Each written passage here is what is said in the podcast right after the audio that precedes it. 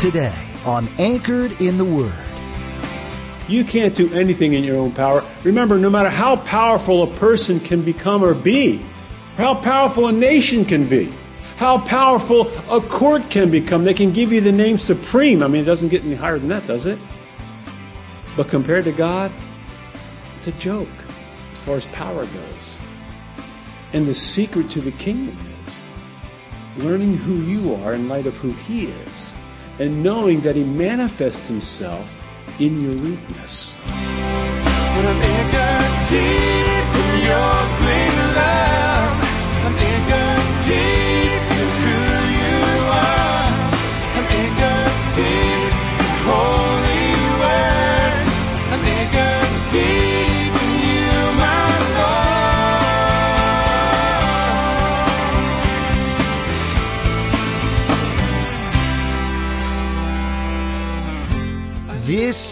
Anchored in the Word, the radio ministry of Calvary Chapel Coastlands in Eatontown, New Jersey, with our pastor and teacher, Bill Beckelman.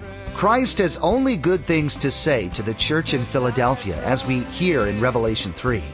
And the first thing he has to praise them for is their lack of strength. Now, that doesn't sound like a good thing, but in their weakness, this church was in the perfect place to allow God to show His strength. When we see our weakness next to God's greatness, we start to find that faith and obedience come naturally. At the close of Pastor Bill's message, I'll be sharing with you how you can get a copy of today's broadcast of Anchored in the Word. Subscribe to the podcast or simply get in touch with us. Now, here's Pastor Bill in the book of Revelation, chapter 3, verse 8, with today's study. First, he tells them, I'm putting an open door there. There's an open door. I'm opening a door for you. And then he says, and this is unusual. He said, the, You're telling me this is the, I mean, out of the seven churches, you can, this is the one to pick. And this is one of their attributes, and it's named first. He names it first. He says, For you have a little strength. What? A little strength? I mean, come on. That's opposed to everything we've been taught, isn't it? That's the last thing a man wants to be is found with a little strength. I mean, you want to have the most strength. And the idea of the little strength, you hide that. You, you, you don't, even if you got it, you don't want people to know about it. You know, you try and act like you have more strength than you have, or you don't hear people talking about, uh, they're the superpower. You, you don't talk, they're number 50 in the world, right? They don't, you don't hear them talking about number 50 in the strength in the world. Who cares? If you're not number one, you have all the strength. This is what Jesus can work with. See, this is what happened to you when you came to Christ. You didn't come with power. You had to lay down your pride. That's the power. You had to lay that down. You came in weakness to Christ. That's how you come to Him. You recognize in your weakness that you need Him, that you can't do it.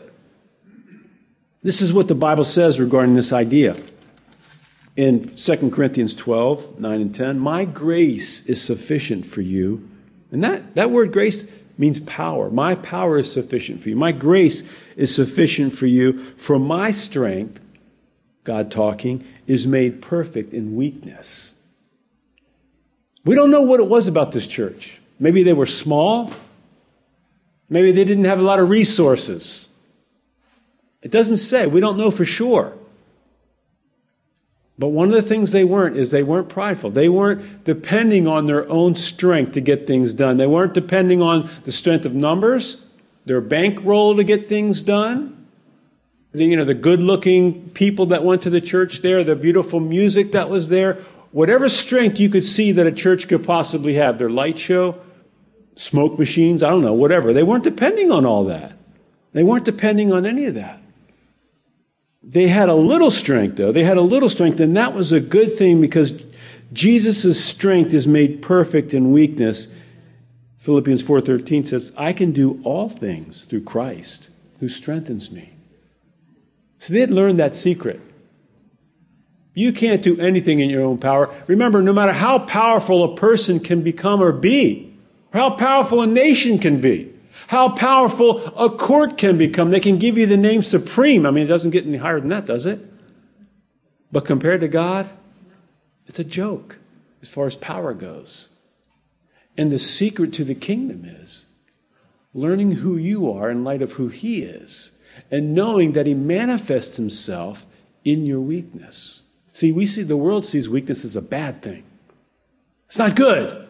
Do everything you can to keep from being that way. And God sees things differently. What God says is, I manifest myself in weakness. That's why He picked fishermen to be His spokespeople.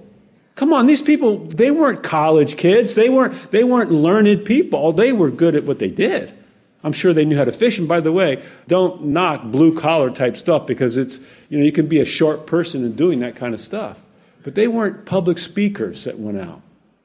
But he used them in a powerful way because they trusted him and they believed in him. And they weren't leaning on their how good they could fix a net. How good is that? How good does that work when you're out there speaking to the masses? Maybe you could have some fishing illustrations or something, but the point is, that's as far as it goes. They had to rely on the power of Almighty God to meet them right where they were. That's why he whittled down Gideon's army. So that there would be seemingly, no, not seemingly, insurmountable odds. Because he wanted to manifest himself. That's why David and Goliath, even got a ruddy, good looking kid here. He's a, he's a kid. He's a kid, and he's going to go up against this huge giant. God says, He wants to make sure that people understand that it's not even David's rock throwing prowess. This guy practiced with his sling hours a day when he was out there. In the, none of that. I mean, one stone hit him in, hit him in the head and knocked him down. By the way, he ended up cutting his head off too, but that's another story. But it was a mismatch. That's what we call it, right? God's into that. He's into mismatches because he can show himself strong on their behalf and he gets the glory for it. People can't deny. There's something happening here. What, what happened? What just happened? Well, God manifested himself. He still does that today. He doesn't want churches in their own strength because he won't manifest himself. Then they're going to get the glory. They're going to get the glory. So they had a little strength. That was number one. And by the way, we don't have to seek to go make ourselves weak. That's just who we are in light of Him. We have to recognize who we are and that God wants to manifest Himself through people, through a, a, group of believers. And then the second thing it says there about them that He commended them for you have kept my word. You have kept my word. Now, He's kept His word.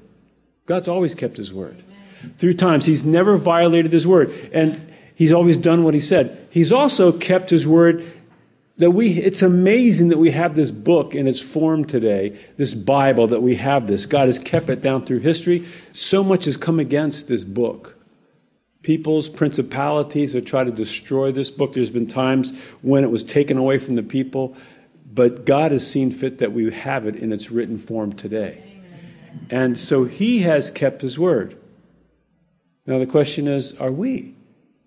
And that's a good to look at a report card. This is a good indicator. Are we keeping his word? How important is his word to us? Well, it's important to us in the sense that we go from Genesis to Revelation. And as long as I'm here, we're going to be continuing to go through God's word just like that. And it's enough. You know, we don't have to add anything to it. It feeds the soul, it encourages the saint, it convicts the sinners, it, it brings, them to, it brings them to the foot of the cross. It tells us all about who Jesus is. It tells us about why things are the crazy the way they are in this world. It gives us the answers. It tells us where we're going after we leave this place.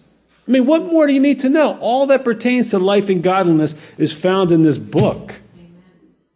And by the way, you can't master this book. We have to learn who the master is. That's what we're trying to seek to do. But we'll never master this book as long as we live. But we just keep going through it. But I want to tell you something. There's more to it than just than just reading the word or having the word because he says you have kept my word.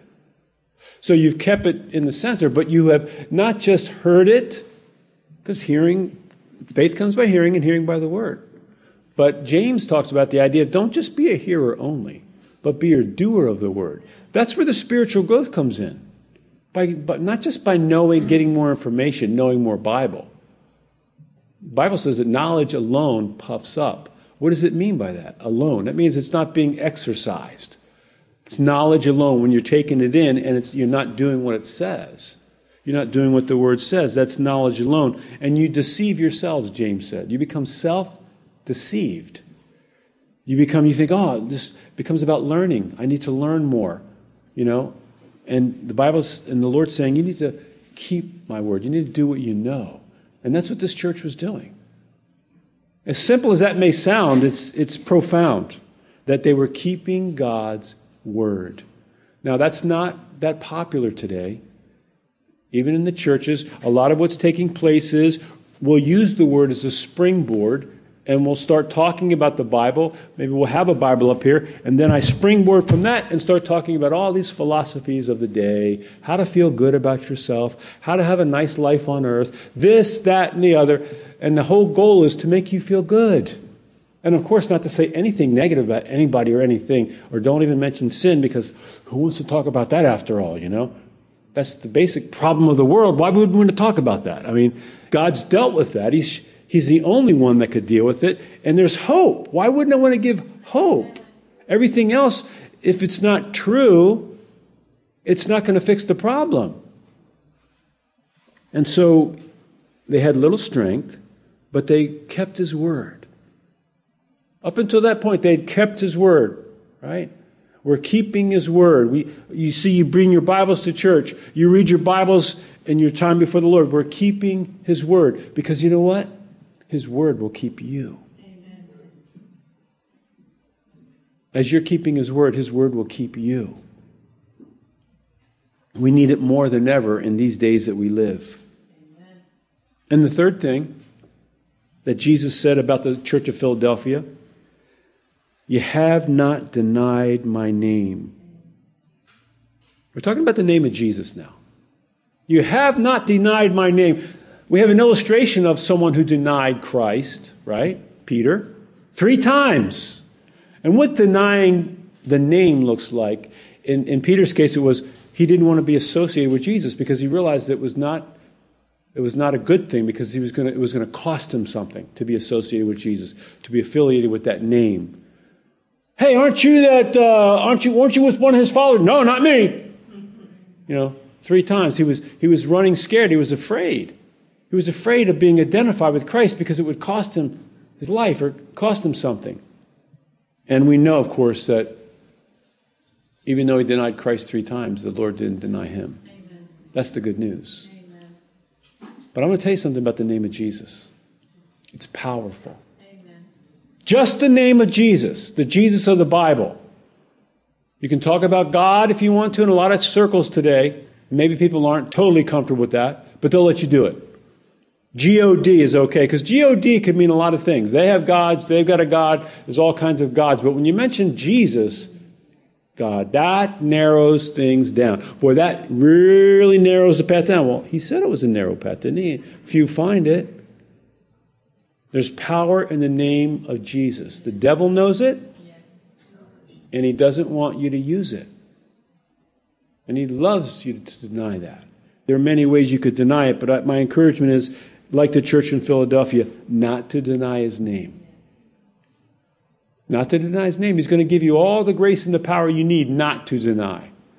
You can't do it in your own strength. Remember, you only have a little strength. But he says, I will give you the power to do it. But you got to open your mouth. You got to open your mouth and he'll fill it for you. But this church did not deny the name of Jesus. And then it says, Indeed, verse 9, I will make those of the synagogue of Satan, I'll get to number four in a minute. I will make those of the synagogue of Satan who say they are Jews and are not, but lie. Indeed, I will make them come and worship before your feet and to know that I have loved you. Now, I want to tell you something. He's not saying that the people, these people that are lying, these pretenders that are claiming to be one thing and they weren't, he wasn't saying that someday I'm going to get them to worship you. He wasn't saying that. Only there's only one God to be worshipped, and that's Jesus. We, by the way, though we will be like He is, the Bible says, when we go and in this New Jerusalem, we're not going to be worshipped. We're not ever going to be gods. There's only one of those. But we will have the privilege and the pleasure of having a fellowship with the God of the universe, and He'll always be God. That's the way it's going to be throughout eternity you know, we'll never attain godhood. So that's, that's a lie.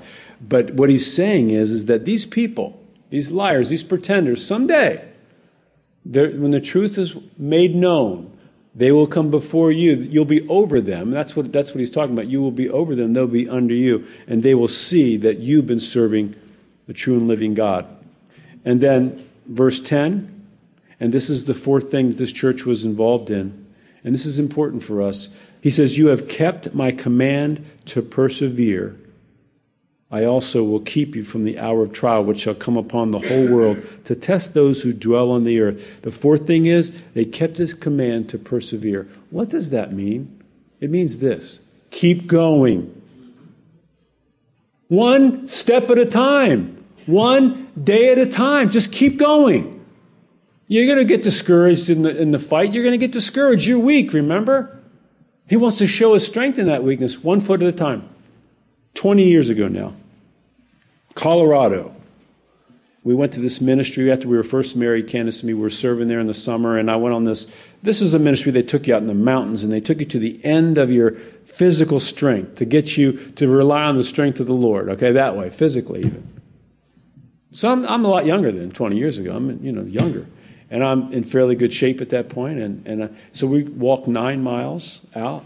Candace didn't go. It was nine miles. We walked to the hike. And then we were going to do some, visit some 14ers, they call them, 14,000 foot peaks, okay? So we hit the first one, okay? And then there was the second one, all right? You get to the top, and they got this little, you unscrew this capsule, you pull out the scroll, you sign your name, you know? Put it back in, okay? And then you go to the next. So after two of those, I'm wiped out. Seriously, walking uphill was so, I, I didn't think I was going to make it. But they're telling just one foot in front of the other. You just kind of kind of look down at your feet and just pick that one up and put it in front, one foot in front of the other, like that. Okay, to go uphill, it was really painful.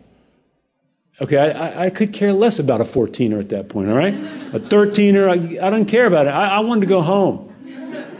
So we're walking along, you know, you didn't go all the way down to zero and up to 14 again. What you do is you go to the 14, you go back down to this path, and you kind of walk, you know, along the side of the mountains, and you, there's another peak. Okay, let's go up. So the third one, I'm not going up. You guys go ahead. I'm fine. I'll meet you down the road, you know?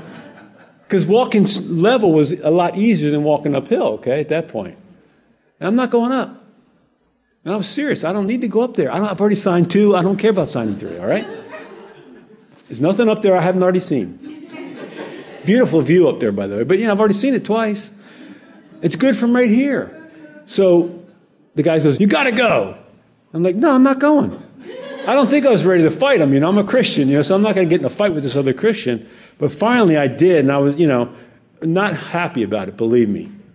And, and I'm walking up there, and I'm assuming that there was a reason for it. You know, I did, I did make it, but I'm talking about perseverance, though. I did make it, but I made it one step at a time, one at a time. And that's what he's looking for for us. Yes, you're weak. We're in a battle, but it's one step at a time. And his command to persevere, it's not a suggestion to persevere, it's a command. You see, that's, that's when he manifests his power in our weaknesses. Listen what he says. He's sparing you. Yes, you're going through this. You're going to persevere now. But I'm going to keep you from the hour of trial, which shall come upon the whole world to test those who dwell on the earth. He's talking about the tribulation period there. The church isn't going to be part of that. We'll read about that later. We'll talk about that later. But he's talking about a, a time you don't want to be a part of. And then he, he tells them again, Behold, verse 11, I am coming quickly. And he's talking about when this thing starts happening, it's going to happen quickly. There's not going to be any time to get right with God when it happens. The ten virgins, remember, there was five that had oil, five didn't. When, when the bridegroom came, they, were, they didn't have any oil. Oh, we got to go, go buy some. We're not going to give you any oil. Go buy some. They went. To, they came back. It was too late. So the time to be prepared is before he comes. Behold, the warning, I'm coming to you quickly. If you're not right with God today, don't wait any longer. He's coming, going to come quickly. Don't think that, oh, when I see things start to happen, then I'll get right with God. No, get right with God right now before it's too late. Behold, I'm coming quickly. He says, hold fast what you have, that no one may take your crown. He's talking about the crown you're going to receive in the future. And the promise now, the encouragement, he who overcomes by faith, I will make him a pillar in the temple of my God, and he shall go out no more. I will write on him the name of my God and the name of the city of my God, the new Jerusalem, which comes down out of heaven from my God. There's going to be a new heavens and a new earth. The new Jerusalem is going to come down, and that is the place that you've been prepared to live and to dwell for the rest of eternity. And he says, And I will write on him my new name. He who has an ear to hear, let him hear what the Spirit says to the churches. If you've got an ear to hear, listen what's being said. Jesus is coming. Just like he said, he's coming and he's going to come quickly. And until then, he says, he's called you to something, and that's he's got an open door. There's an open door. The door is still open for salvation. But you say, Well, I'm already saved. Well, the door's open for other people to go in too. It's not just about you going through the door, it's people going with you. That's what life's all about for us. How many people can we influence to go with us? That's what we're here for. And there's an open door. He says, Well, I don't have any strength. Good. You don't have any strength. That's good. Well, I have a lot of strength. Bad. If you're leaning on your own strength, that's bad. Get rid of that. That's called pride. Confess that. He's looking for a church with a little strength. He can work with that.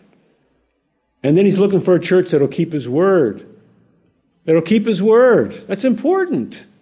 He's looking for a church that won't deny his name. Don't be ashamed of the name of Jesus. You're going to spend eternity with him.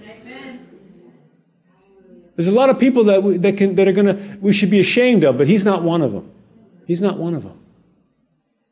He's not well liked by everybody, but that doesn't mean anything. That's not, he's the name above all names, and there's power in his name. Don't deny his name and, and keep going. Persevere. This is a long distance race, it's not a sprint. And we need to persevere in this thing. We may have some hard days ahead of us, but he's going to be with us. That's the promise. And not only that, these may be our hardest times as far as our comfort goes, but this could be revival time. This could be time when people come to know Christ in unlimited numbers that we've never seen before. Because when things get hard, that's the way reality smacks you in the face. And the props that were propping people up fall down. And they're forced to look at things for what they really are. You've got the truth, and the truth will set you free. He's made us for such a time as this. You got a little strength. That's all we need. He can work with that. He wants to work with that. He will work with that.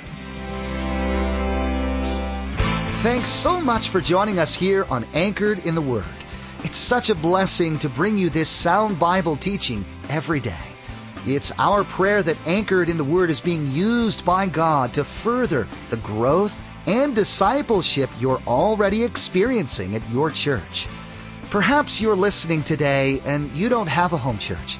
The messages you hear from Pastor Bill here on Anchored in the Word are produced from worship services at Calvary Chapel Coastlands. So, if today's message has blessed you and you don't have a home church, please join us for worship. For more information, log on to anchoredintheword.com and follow the link to the church website. We encourage you to join us next time as Pastor Bill continues teaching verse by verse through the book of Revelation.